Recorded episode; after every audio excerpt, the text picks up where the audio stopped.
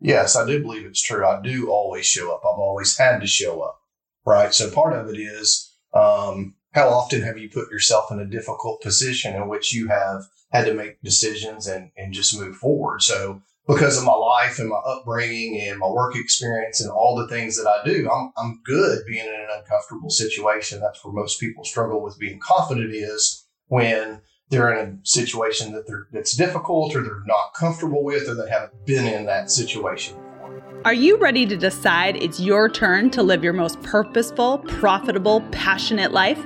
I'm Christina LaCure, former professional golfer turned confidence and success coach. I truly believe every one of us was put here for a God given purpose, and it is our responsibility to live that fully. For well over a decade now, I've been turning my life, as well as countless others around, from feeling unworthy, inconfident, and without a purpose to living a life I cannot wait to wake up for even on days when shit hits the fan. And it all started with a decision. Yeah, you heard that right. I said God and shit in the same sentence. So clearly, this won't be your typical podcast, but what I can assure you is that each week, myself and my guests are going to enlighten you, fire you up, and having you walk away with stories and strategies to not only boost your confidence, but give you hope that at any moment in time, you have the power to decide it's your turn.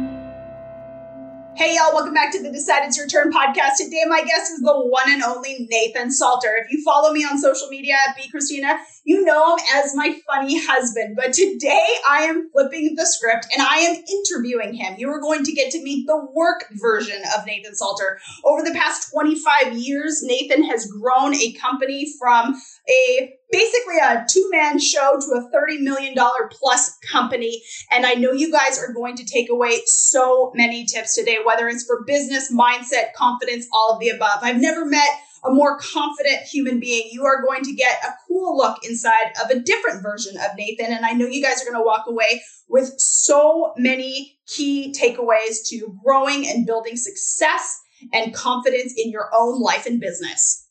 Hey, y'all, welcome back to the Decide It's Your Turn podcast. Today, I have a guest with me. He is in my home. He happens to live here. He is my husband. You guys know him as Nathan from my social media, JN Salter1. If you want to follow him on IG, he is absolutely a boring follow. But once he's on my Instagram, he's funny as hell and everyone loves him. And so I brought him back to the podcast today but we are not going to talk about us. I am going to be interviewing him because this podcast and what I do is all about confidence and success. And when I think about confidence and success, there's really no one else that has the amount of confidence as my husband, Nathan. And so today I wanted to talk to him. You know, for those who may not know, he is the president of a very successful construction company, real estate development and he is confident as hell. So today I wanted to talk about success tips, business tips, career stuff.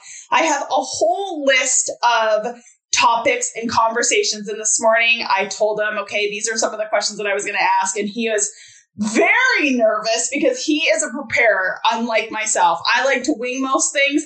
He would have liked um, two and a half weeks to get prepared for this. And then he did ask this morning, which was kind of hilarious. He goes, this is going to be edited, correct? So I just think that that's hilarious due to the fact that he can run a 30 plus million dollar business. And yet he's a little nervous for this, this morning's podcast. Good morning, babe. Good morning, Christina. Oh, are we going full names right now? Full names? When's the last time you've actually called me Christina? Um, just right there. Pretty much. That's about it, you guys. So this morning I am going to be kind of interviewing you, babe. I'm excited for this. Are you excited or are you nervous? Or both? So I'm nervous because you did not give me any time to prepare. I like to be prepared. Well, you have had plenty of time. I folded a whole load of laundry, swept the floor, you drank a cup of coffee, and took a whole bunch of cheat sheet notes. You guys, I have never seen this many notes in my life for a podcast that I've I, have i have never written. I've written down like five sentences my whole life. This guy's got four and a half pages you've written in the last hour. One, it wasn't an hour; it was like twenty minutes, and I only got halfway through your questions with my notes. well, if you do know me, he does call me an exaggerator. I have never once lied, but I am very much an exaggerator. That is 100% the truth. At least you're admitting it now. I am admitting it because I'm not a liar. I'm an exaggerator for sure. So it may not have been a full hour of preparation time, but I think you'll be fine because this is your life. And you are honestly one of the most confident son of a bitches I know. And so, like, let's start with that. How in the hell have you basically shown up for as long as I've known you, as confident as you have. I've known you for almost 19 years now, and you've always been pretty damn confident. How in the hell do you do that? Because we all want to know. Most guys are pretty confident, but you're like next level confident. Um, I don't know how I really do it. It's not like an intentional thing, so I don't purposefully go, wow, let me act like I'm confident about something what I do do is work really hard. So I think that's the main thing, right? So I made a note and I said confidence comes from um, basically being a master of whatever you're doing, right? So the more that you do something, the more comfortable you get with it, which is what allows you to be confident in whatever it is that you're wanting to do. So I just think it takes work and doing things over and over again and basically being a master in whatever it is that you're trying to do or whatever you're trying to accomplish. So, you know, like this, uh, this morning when I didn't have really time to prepare, I didn't have time to work on something. I'm not going to come to the table being as confident as I would have if you would have actually given me the questions and a little bit of time to prepare. Then I would have been much more confident in coming to do this podcast this morning. Do you not think that I told you last weekend when we fanned the podcast to go do something fun that I because I told you last weekend, I said, babe, we have to record a podcast. I want to interview you. I want to do this podcast. We fanned it last week. So don't freaking tell me that you haven't had at least a week to prepare. When did you give me the questions? Babe, this is like winging it. Like, this is your life. You should be good at this. So, seriously, so do you truly believe that all of your confidence comes from the fact that you're prepared? Because I don't think that that's actually true because I think that there's certain situations that you actually quite thrive in and you're willing to show up for. You know, I've said on this podcast many times that confidence is the willingness to show up. And I think overall, even in situations that make you nervous, you're always willing to show up. Do you believe that that's true? Yes, I do believe it's true. I do always show up. I've always had to show up. Right. So part of it is um, how often have you put yourself in a difficult position in which you have had to make decisions and, and just move forward. So at a very young age, I was managing people, working in a business. I was consistently put in situations through my entire life where most people wouldn't be in those situations. You've got to be in a spot where um, you're dealing with people, say, older than me or people with more experience than me, but because I have the same last name as the uh, as the business and I work for my father, then you automatically put yourself in a spot where uh, you you had authority, whether you were in a spot to really need it or deserve it, or even have the experience um, to have that. Because of my last name, I was put in a spot early on where I just had to figure things out, and I had to manage people, and I had to put myself in un- uncomfortable situations. So you keep putting yourself in uncomfortable situations from a very young age, over and over and over again. It's really hard to put myself in a situation today that I'm not going to be pretty confident in because I've done things over and over and over again that were really difficult. So I'm confident in myself because of my life and my upbringing and my work experience and all the things that I do. I'm, I'm good being in an uncomfortable situation. That's where most people struggle with being confident is when they're in a situation that they're, that's difficult or they're not comfortable with or they haven't been in that situation before. Okay, so I think that's really kind of cool that you just said that because I actually believe that that's true. However, I also know that there has been, you know, throughout the years, and people perhaps listening to this who can think of people who perhaps they did have the same last name. Perhaps they did immediately be thrown into something. I can think of so many situations where people have been thrown into a, a, company or thrown into a business type of situation and they haven't handled it the way you have. Shit, we know we can probably think of 20 people right now that probably could have been thrown in the exact same situation as you that 100% handled it completely different. Perhaps they are a complete screw up or they didn't take the responsibility or they just said, screw that, that's my family's company, I want nothing to do with that what is it about you that you were thrown in those situations at such a young age, having quote unquote the authority with like absolutely no background to be able to do it? Like, why did you step up? Because you are someone different. I know, I mean, crap, there's even family members that perhaps are in the same situation with you and they didn't show up the way that you did. So, why did you show up the way that you did? Because I take, I guess I take things seriously. And I feel like when you, um, are at the top and the buck kind of stops with you, what, what else can you do? What's your other option? So in my situation, I didn't feel like I had another option. So it was either I handled it and I figured it out or it didn't get handled and figured out. So maybe people that you're talking about have um, the ability to, to let's say pawn it off on someone else, to lay blame someone else. Uh, a big thing about you know, confidence in management that I learned early on. And it, it, was never put this way until a friend of mine that's a COO of a large corporation told me as I was trying to, um, I guess, use him as a mentor to help build my business and to add people. It's, um, if you're going to give someone or if you're going to hold someone accountable for something, you have to give them the authority to handle it. So if you really take on that responsibility and you're going to be responsible for something and whoever your boss is gives you the authority to handle it um, that in itself should should give you the confidence if they are really behind you to do that. Maybe people that you're talking about second guess their decisions because they feel like you know a family member or a boss or someone's going to come around and either you know uh, i say cut your legs out from under you undermine your decision or maybe uh, you're scared to make that decision because of what will happen um, I was never really scared of those things. I just knew things had to get done and decisions had to be made. And if I made a mistake, I made a mistake. But I know you got to take action um, in anything that you do.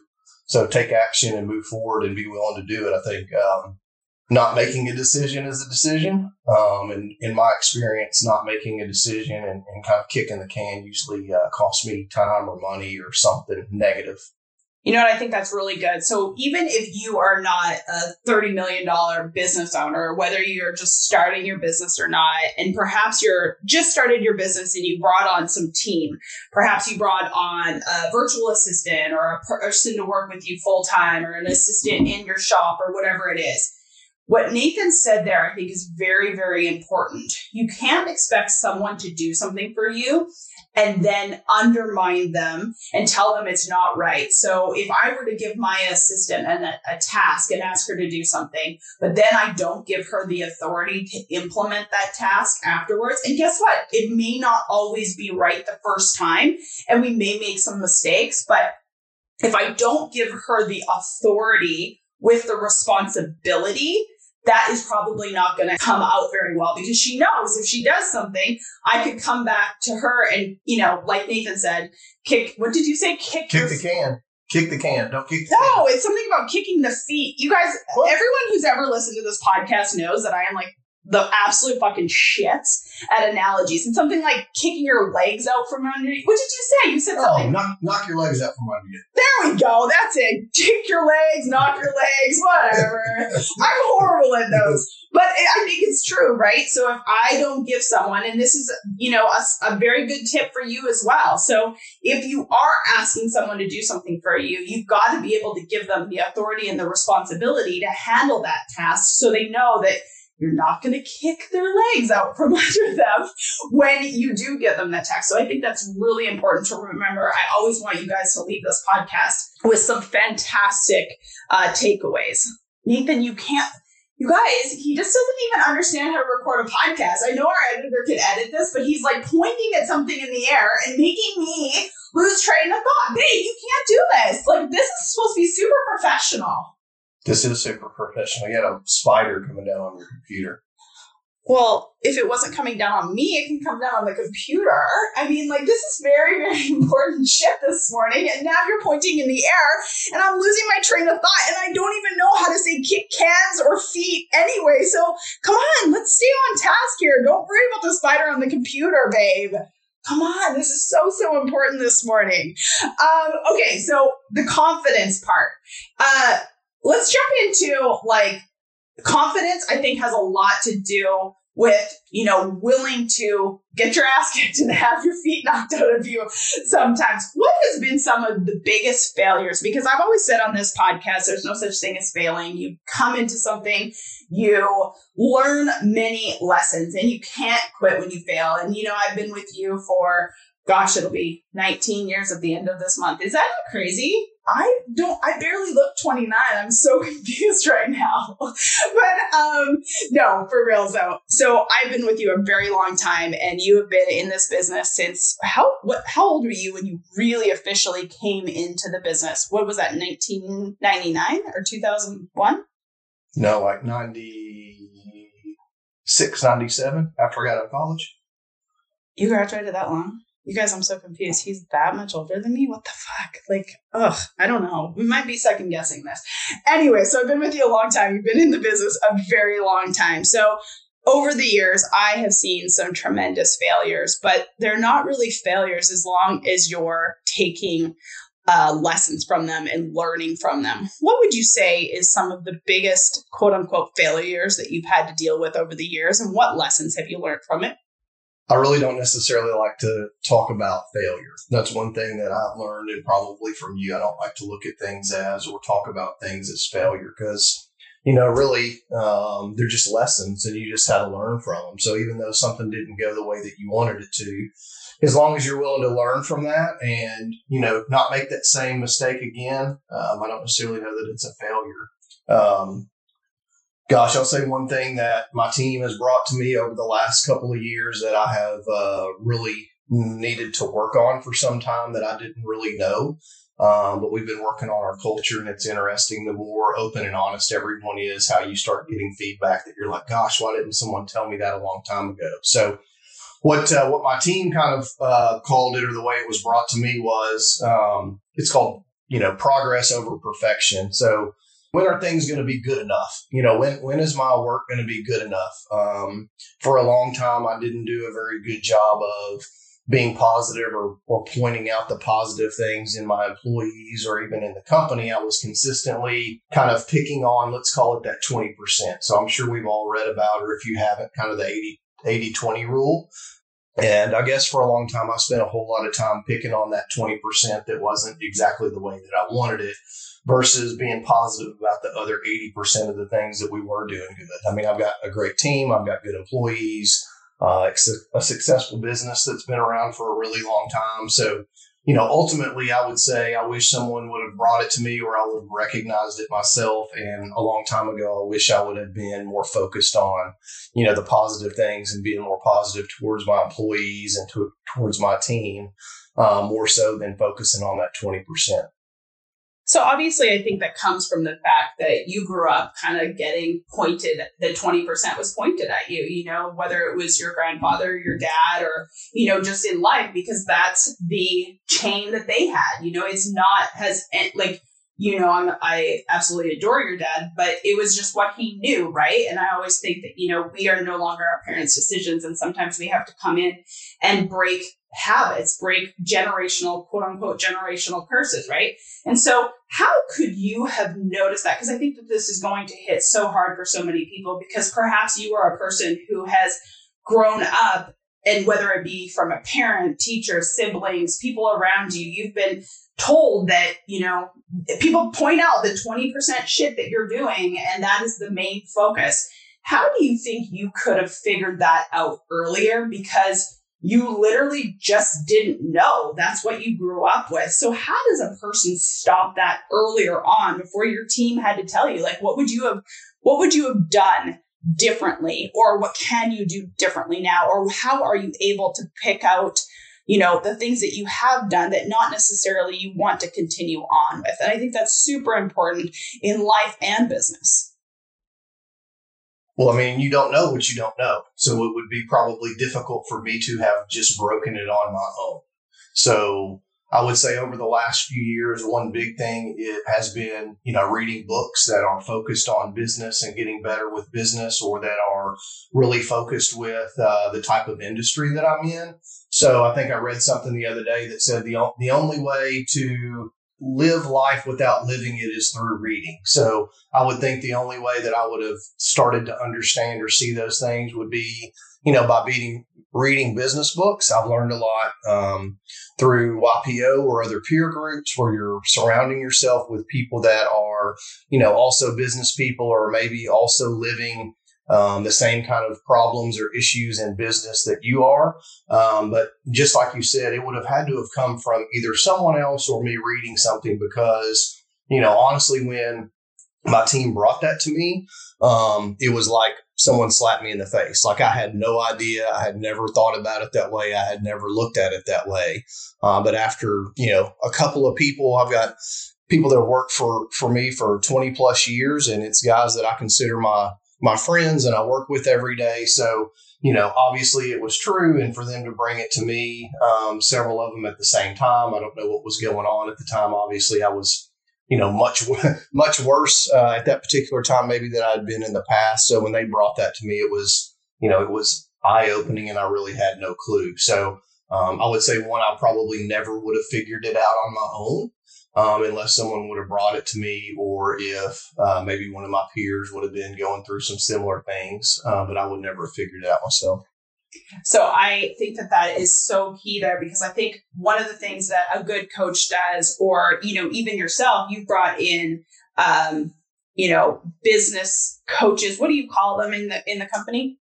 consultant? Yeah, that's right. Business consultants. You brought in business consultants. And I think that a coach or a consultant or something that gives you the external perspective. That's what I say I help my clients with oftentimes is the external perspective.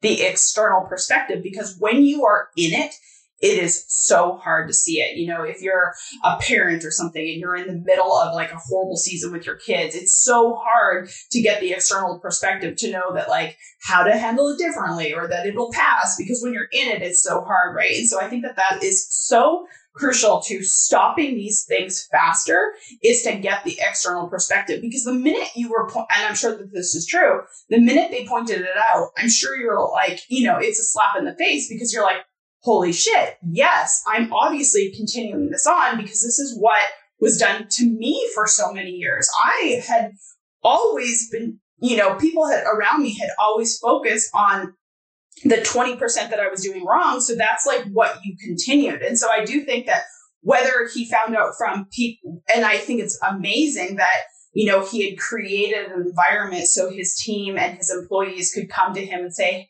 hey, you're only focusing on the 20%. But I also think too that like bringing in, you know, a consultant or having a coach or whatever to give you the external perspective could have, you know, prevented you from going so many years within this company, you know, 20 something plus years now in this company for you to go, holy shit, I wish I would have changed this earlier. Because now that you have started focusing more on the 80%, how has things culturally changed within the company?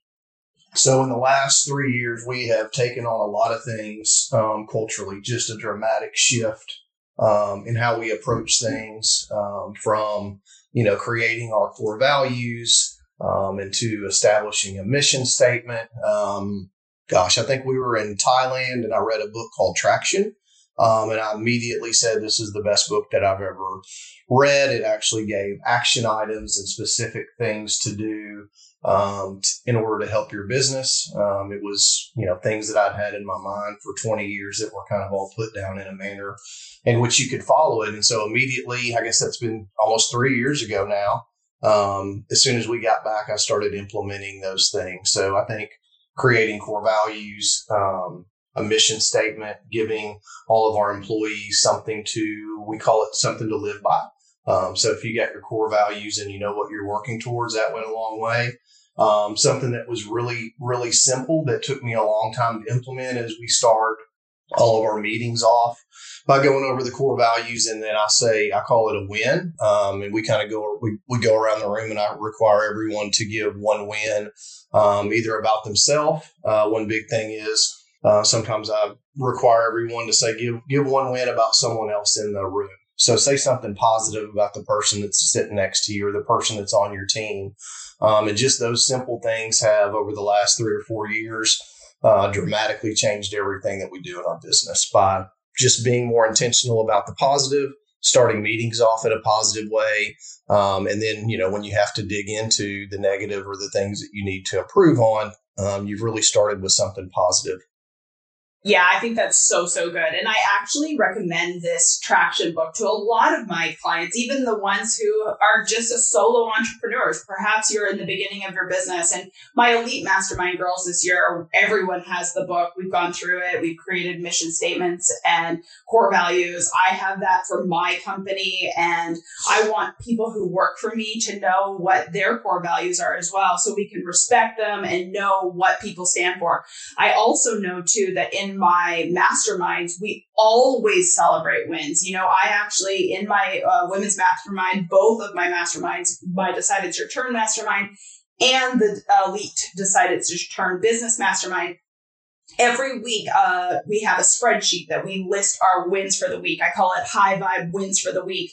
And i think it's so crucial because oftentimes especially like when you're growing a business or in the beginning of your business again you're so in it that you don't have the external perspective and it's what you focus on you find. So Nathan having his team and his company set up these core values, know the mission statement, know everything that their company stands for, their core beliefs, and celebrating the wins is massive. So if you have never seen that book, I think it's a fantastic book, whether you're beginning business or you own a $30 million company, whatever it is, make sure to know what those things are, what you stand for and what you believe in, and celebrate even the smallest wins week after week and having your team engage in that. That's massively important.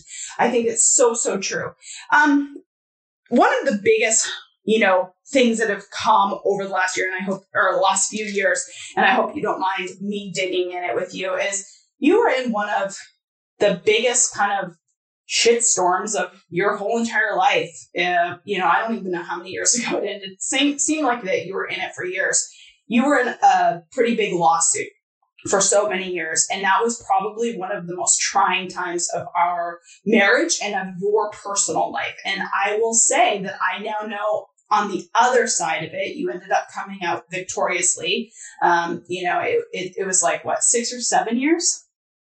Yeah, the lawsuit was seven years. A seven year lawsuit we were in. And you guys, I will tell you, I was beside this man the whole entire time. And it was probably one of the most difficult personally and professionally times of his life. You know, in the beginning of our relationship, I was in the beginning of my transition from, you know, not feeling fulfilled and knowing who I am and even really truly wanting to live and just being in a really bad spot. And I kind of got myself to a, a spot where I was kind of thriving. And then right after that, shortly after that, is when this lawsuit, this seven year lawsuit that most people don't even know that Nathan went through.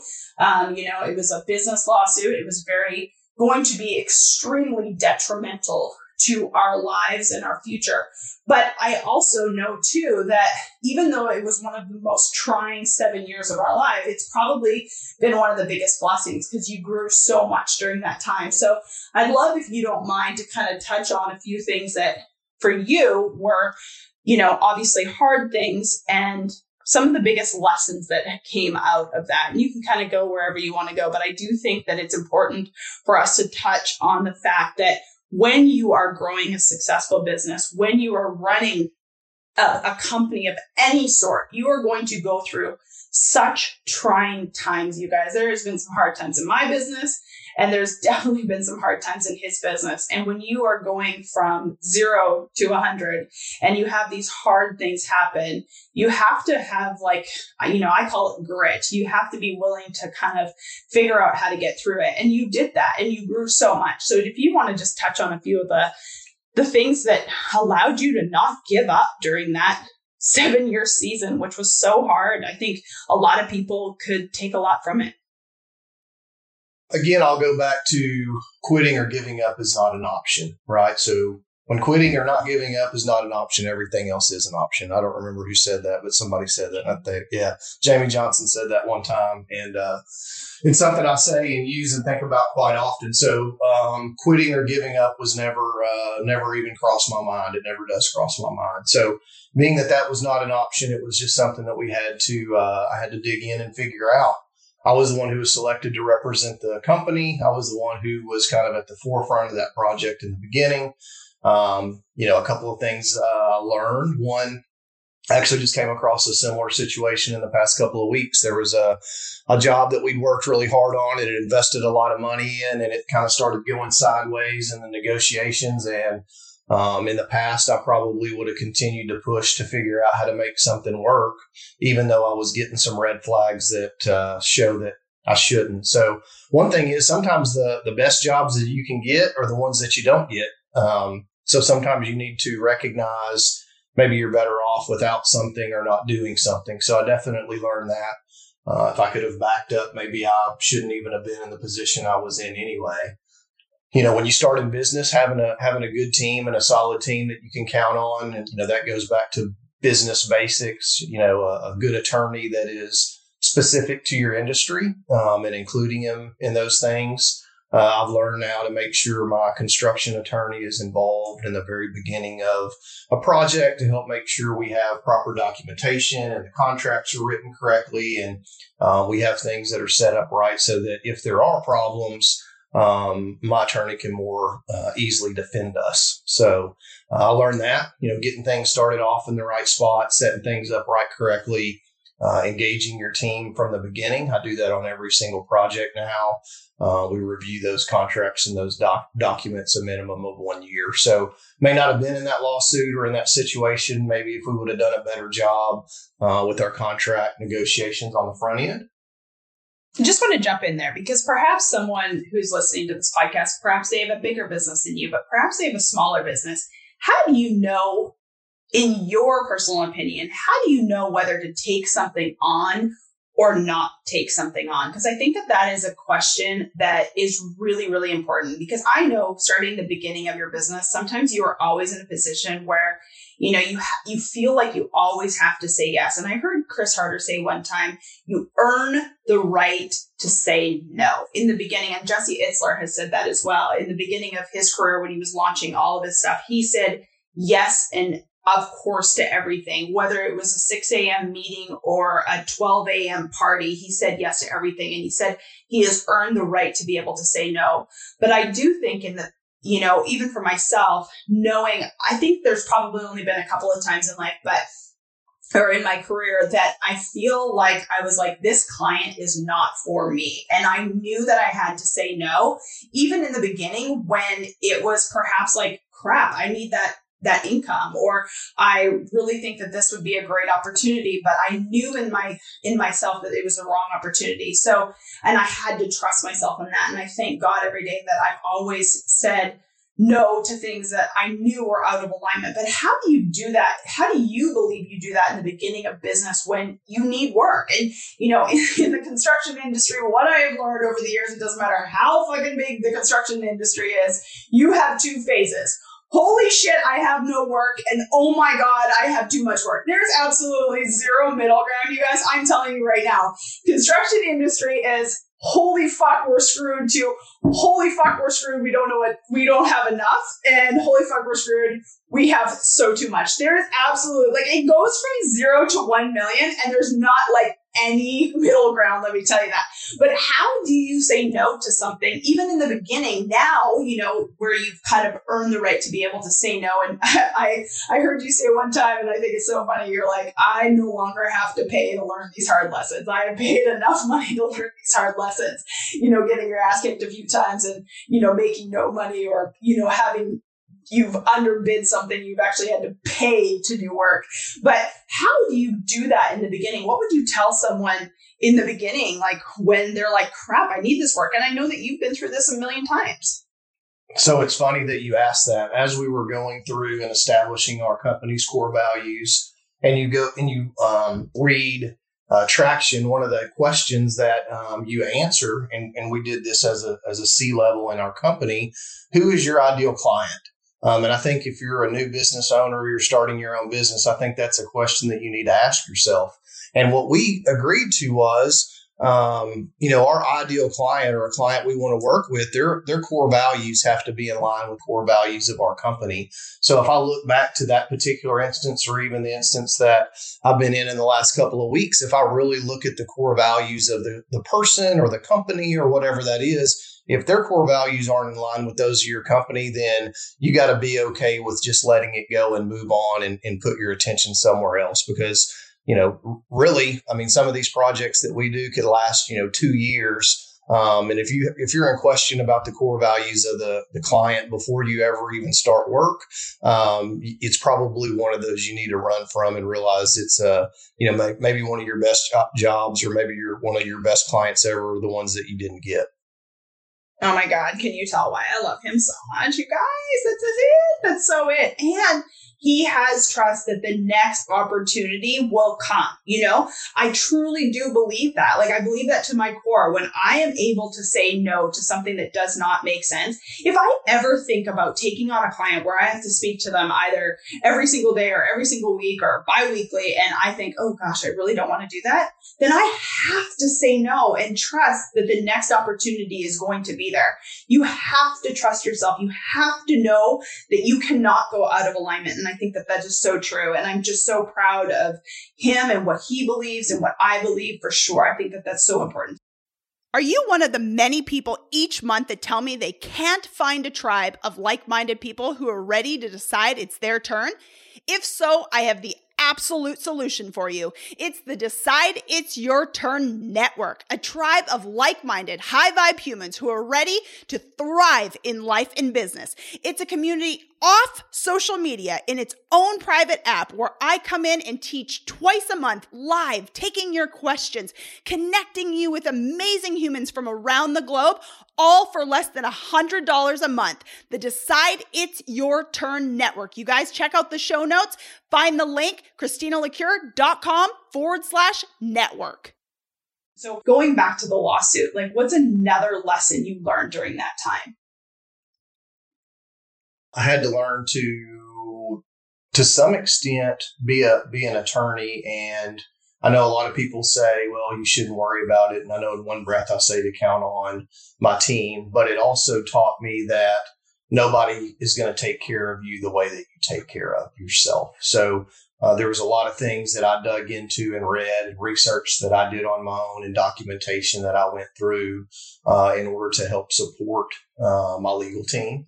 So I think it's important not to, um, you know, be be afraid of it or be scared of it. I think the amount of time I spent over seven years, I probably could have earned a law degree, uh, honestly, in the amount that I learned and read and things that I documented. So uh, I think as a business owner of any size, um, you you got to be able to put on uh, the hat of you know legally defending yourself and know a little bit about the law, know a little bit about finance, accounting, um, you know, the lending and banking business and also about insurance. So I think it, all, all, those things came into play throughout the course of that lawsuit.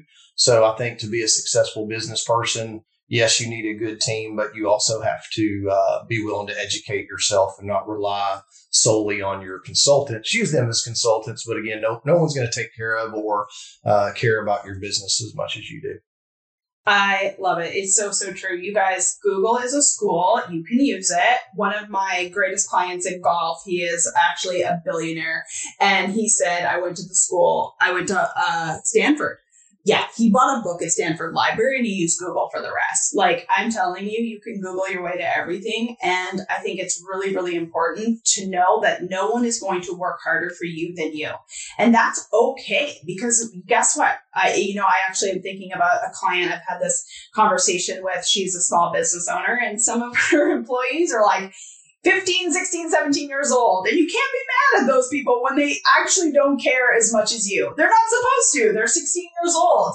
And I don't care what industry that you're in. I absolutely love my team. I am so grateful for them, but it's not their business. They are not going to work as hard for me as I am going to work for me. And that can be okay. You should just know that. So Nathan knew that yes, he has amazing employees. He has great representation, all of the things, but he also knew that his house was being sued for multiple, multiple, multiple millions of dollars over the course of seven years. And he needed to get his shit together and figure out how not to lose that, how not to lose everything. So when he was able to basically figure out things that his you know, $500 an hour attorneys were not able to figure out. It's because he's working harder for himself than anyone would ever work for him. And I think that that's really helpful for you to realize too, especially perhaps in the beginning of your business or in the middle of your business or you're scaling your business or whatever it is.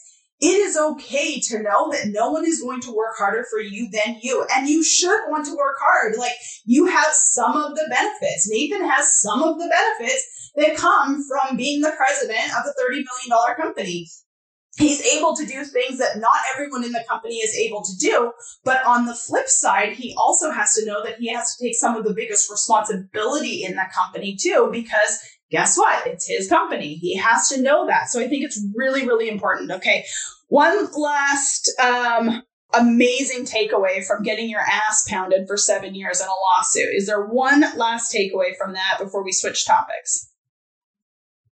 Not to be negative, I guess, but at the end of the day, um, even when you win in most legal battles, you don't win. So, uh, my the way in which I approach legal situations today is much much different because I can't get back uh, literally seven years of my life where what I, I was working almost every single weekend for probably three or four of those years playing attorney I think naturally we want to fight and, and we think that we're right. And we, you know, I guess our culture, let's call it these days, is to let's get attorneys involved and let's call attorneys and let's do let's let's have this big fight.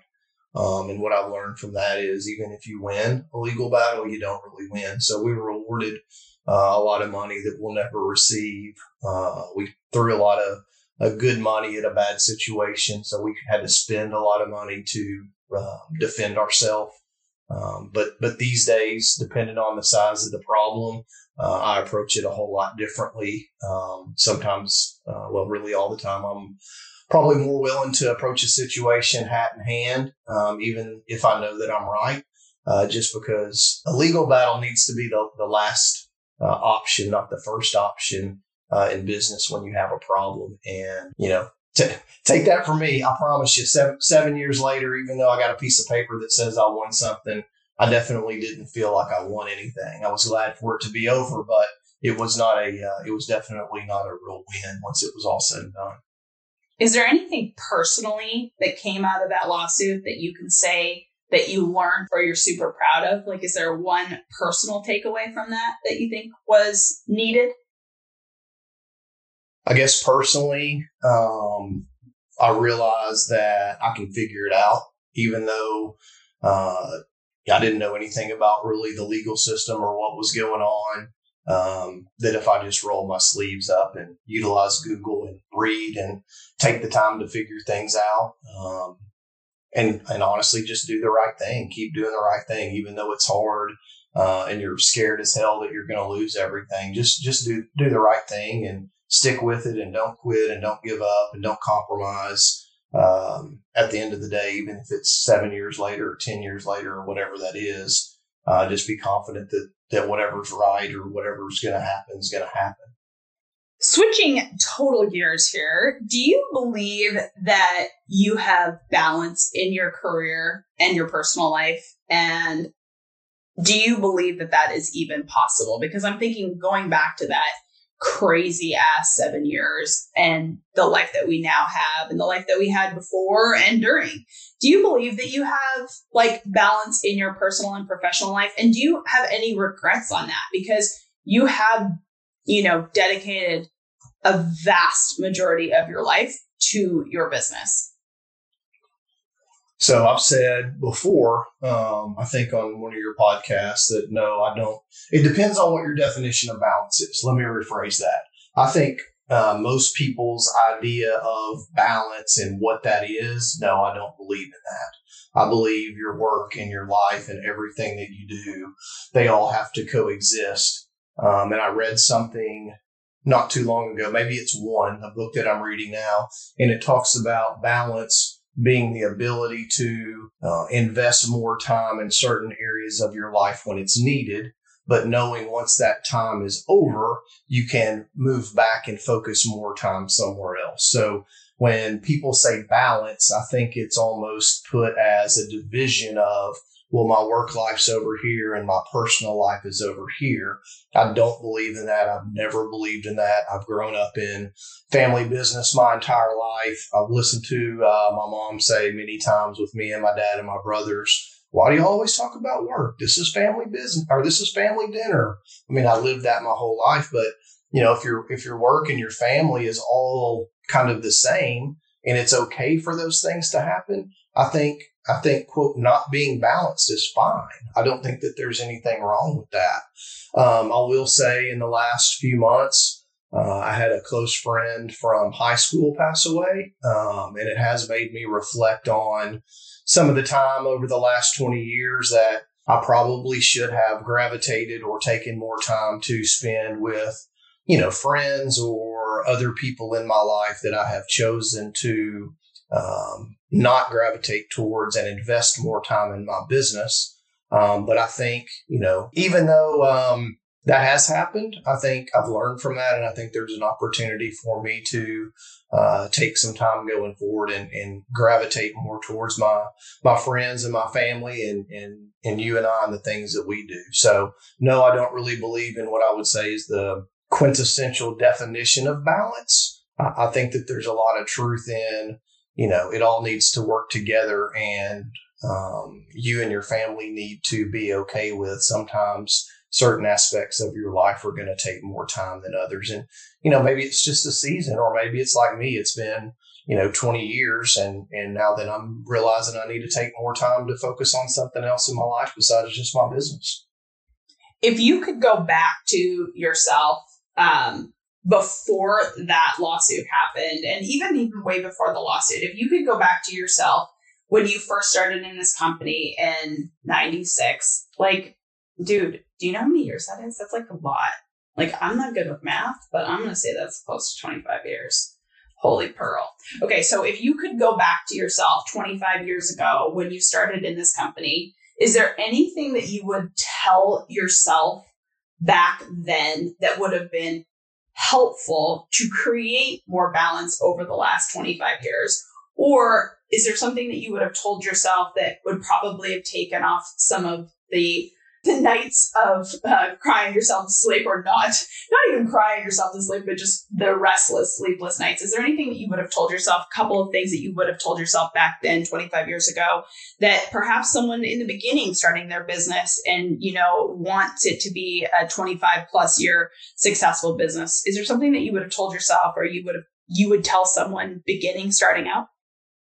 Buy traction, read it, and follow it set up your business correctly on the front end. Um, I, I, call it a dictatorship, right? So uh, early on, the way my father always ran a business and, and the path that I was headed down was not really a business, it was a dictatorship. It was uh, one person at the top telling everyone else what to do.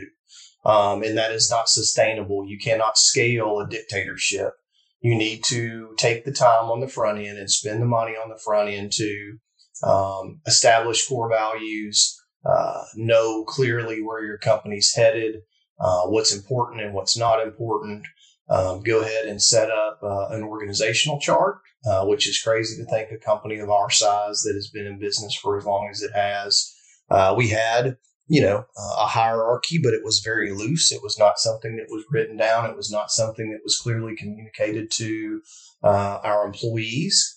Um, so get those people in place. Uh, even if you don't, even if you're a, uh, if it's just one person now, you can still, you know, lay that out and design that. It's something that can change, but at least you have it in your head and it's a goal. I've got uh, a lot of open spaces on our organizational chart that I know in the future that I'm going to fill. Um, and that gives you some clear direction. Um, and then you know, if you're going to have your employees be accountable for something, you've got to give them the authority and you've got to trust them and you've got to let them make mistakes. Uh, and for a long time, that was very difficult for me to, um, even if you have good people and you trust them, allow them to do their jobs, give them the authority, uh, hold them accountable to those things, but also be uh, understanding of or pay attention to that 80 20 rule um, and praise them for the 80% that hopefully they are doing correct. Um, and I'm not saying don't hold them accountable for that other 20%. They need to be held accountable. We all do, but spend more time uh, being positive about things than you are being negative about things. And I feel like uh, if I would have done that, you know, 25 years ago, there's no telling uh, where our business would be today because it's it's uh, culture has changed dramatically. The attitudes of our people have changed dramatically. We're all ro- rowing in the right direction now. We have some pretty lofty goals uh, set out ahead of not just me. It's not it's not me any longer. We actually have a, a company and employees that are on board with a vision that we've laid out. So um, it'll make it more fun. It'll take some stress off of uh, you as a business owner. Um, it'll also make it more enjoyable for your employees. Is there anything personally you would have told yourself? Something personally that you would have told yourself that would have made a dramatic difference over the last 25 years? not to worry so much, uh, be more faithful, um, and that things are going to work out. Um, not try and be so controlling, um, and take more time for yourself and be okay to uh, to just leave it alone. To leave the business alone.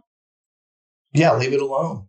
Um, you tell me all the time, just because I'm not there for half a day, it's not going to fall apart, or um, the business is not going to fail because you know, I'll leave early on a Friday afternoon. You know what? And I think that that's so important to talk about because I actually truly believe that whether it is a business of one or a business of 101, I truly do believe that when you have enough confidence in yourself and you have enough belief in yourself, you can know that you will always figure it out. And I think that that's one of the things over the last, you know, 10, 12 years of working on myself and gaining the confidence and the success that I've had and the mindset that I have is that I know truly no matter what, I will always figure it out. And I think that you have that belief as well. And I think that when you can train yourself and you can train your mind and you know that you can do hard things and you know that like no matter what giving up is not an option and you can create anything that you want you know that like if you do step away and fully step away that you will always figure it out it'll always be there and i think that like that may be one of the greatest quote unquote secrets that there possibly is. I think that like when you know that you will always figure it out, like you could leave for five days and the world is not going to come down. And I think it's really incredible. Actually, a couple of weeks ago, you were fully out of the office for more than seven business days. And I cannot tell you the last time that you've done that.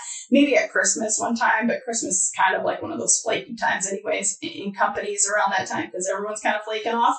But you took seven full days out of the office. And I'll promise you, I have never seen that in the last, you know, 19 years that we've been together. And I think that you understood that like coming back into it, you had a different mindset. I do think it's exciting that you were so ready to get back. Like I am the person on vacation that goes away for four days and I am the person 100% that will tell you I'm always ready to come home because I actually like my real life. And I think that that's one of the success secrets as well is to actually like what you get to do.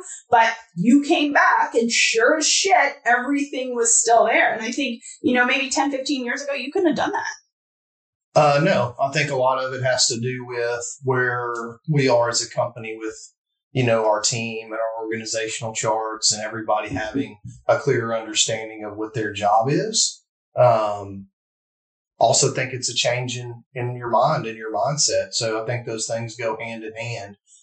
Just like I said when we started, if I have a plan, if I've pre- prepared for things, then I'm more confident and more comfortable in. So I think laying out that plan within the company also from a mindset standpoint allows me to be more comfortable in in not being there and everybody knows what they're supposed to do and I'm confident that everyone understands that and it's just a just a difference in mind, mindset and, and business uh, strategy and structure from a let's say a dictatorship to uh, actually a business.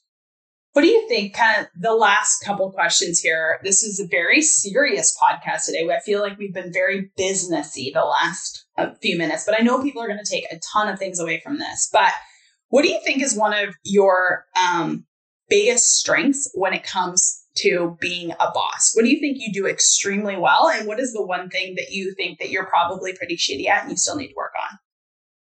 I think uh, as a boss, a good thing that I probably learned from my grandfather, who was also a business owner, is uh, I set a good example. Um, typically, the the first one there, the last one to leave, I put in the time. Uh, I don't ask people to do things that I'm not willing to do. So uh, in the construction industry, I am. It still doesn't bother me to get my hands dirty or get on my knees and hold a tape measure or pop a line or whatever I need to do. I, I always am willing to jump in with anyone in our company, whether it's from our accounting staff to uh, let's just say some of our uh, foremen or even some of our trades guys who are erecting buildings. When I go out on a job, I try and always, you know, if there's trash on the ground, I'm the one who's going to pick it up. Hey, let's keep this site clean. Or if I can hold the other end of the tape or, you know, hold a board or, you know, jump on the, the equipment and help out, I, I always want to set that kind of example for my employees that, you know, I'm here, I'm here to help. You know, I'm gonna I'm gonna physically be there. I'm gonna be available, and I'm always gonna be willing to to help. Whether it's you know pick up a piece of trash on the job site or sit down with someone in my accounting staff and go over a, a financial report. So I think that's something that is important is setting that example. Uh, what I'm not good at and I'm um, working on, actually, our business consulting gave me a book called Finish. Um, so what I'm intentionally working on now is the whole progress versus perfection uh, in a not in a lot of different areas, not just you know how I interact with my employees, but really how I look at myself um, and how I can need to learn to be okay with myself if things aren't perfect, because that's what really holds the business back from growing. So I think there's an opportunity there for me to ease up a little bit, which will in turn uh, allow my employees to do their job and will also let the business grow. Okay, last but not least, I think this is kind of funny. Do you think it's amazing that um, most of your employees um, now follow me on Instagram just to watch you? really?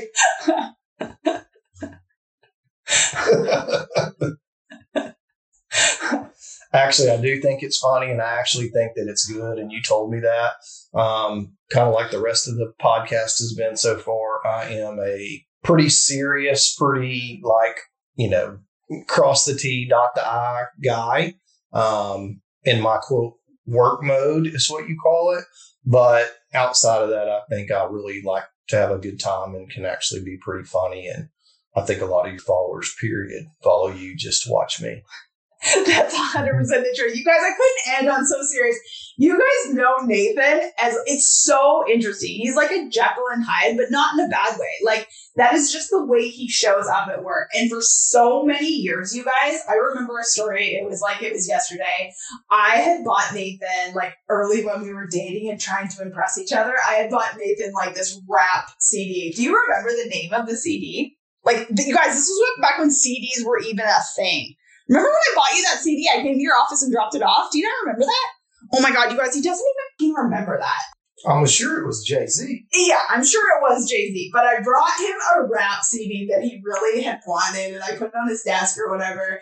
And I remember that like one of his employees, who I think is still employed there to this day, was like, "You've got to be shitting me." He listens to rap. I was like, "Um, yes." He like literally wants to die and come back as Jay Z. Are you kidding me? Yes, this is like hundred percent my husband, and that was way before social media. So I think it's super interesting now how so many people get in his in his office follow me because they get to see the version of Nathan that I know. Like there is Nathan at work who's like hard ass, and like I've even said to him, I'm like I do not even want to talk to you because your work version right now is like really hard. And that's what you guys have probably heard from on this podcast today. He's very serious. He's very business. He's very like work mode Nathan. But then you see him on my social media now and he is funny as hell. And so I'm so, so blessed and grateful that I have brought you on my social media in the last few years because people now, especially even at your office and people like you even grew up with, get to see you as the Nathan that I know. And I love the serious Nathan. I love the business Nathan because that is the Nathan who has uh, uh, created the lifestyle that we have. And I'm super blessed and grateful for that. And I know that that version of you is the person who has created a $30 million company and will make it a $300 million company, I'm sure. Um, it's a version of you that I do love, but I also love the version of you who's you know, an absolute, an absolute fool on social media and is so funny. So, um, thanks for coming on the podcast today and uh, being the business version of Nathan. If you guys want to hear the not so business version of Nathan, you guys can come obviously follow me on social media at B Christina. Tell us what you want to hear from the two of us together. Maybe it is a little bit more business serious, Nathan. Maybe we dive into real estate investing. Maybe we dive into all sorts of business type stuff, or if there's anything personal that you guys want us to dive into, we are more than happy to do that.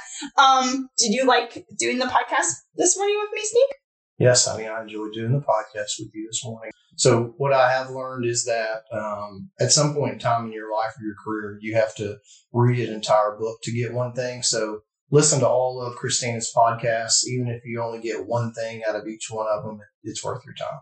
Oh my God, you just promoted me and I never even asked for that. What are you trying to get out of this? Oh, I know what you want.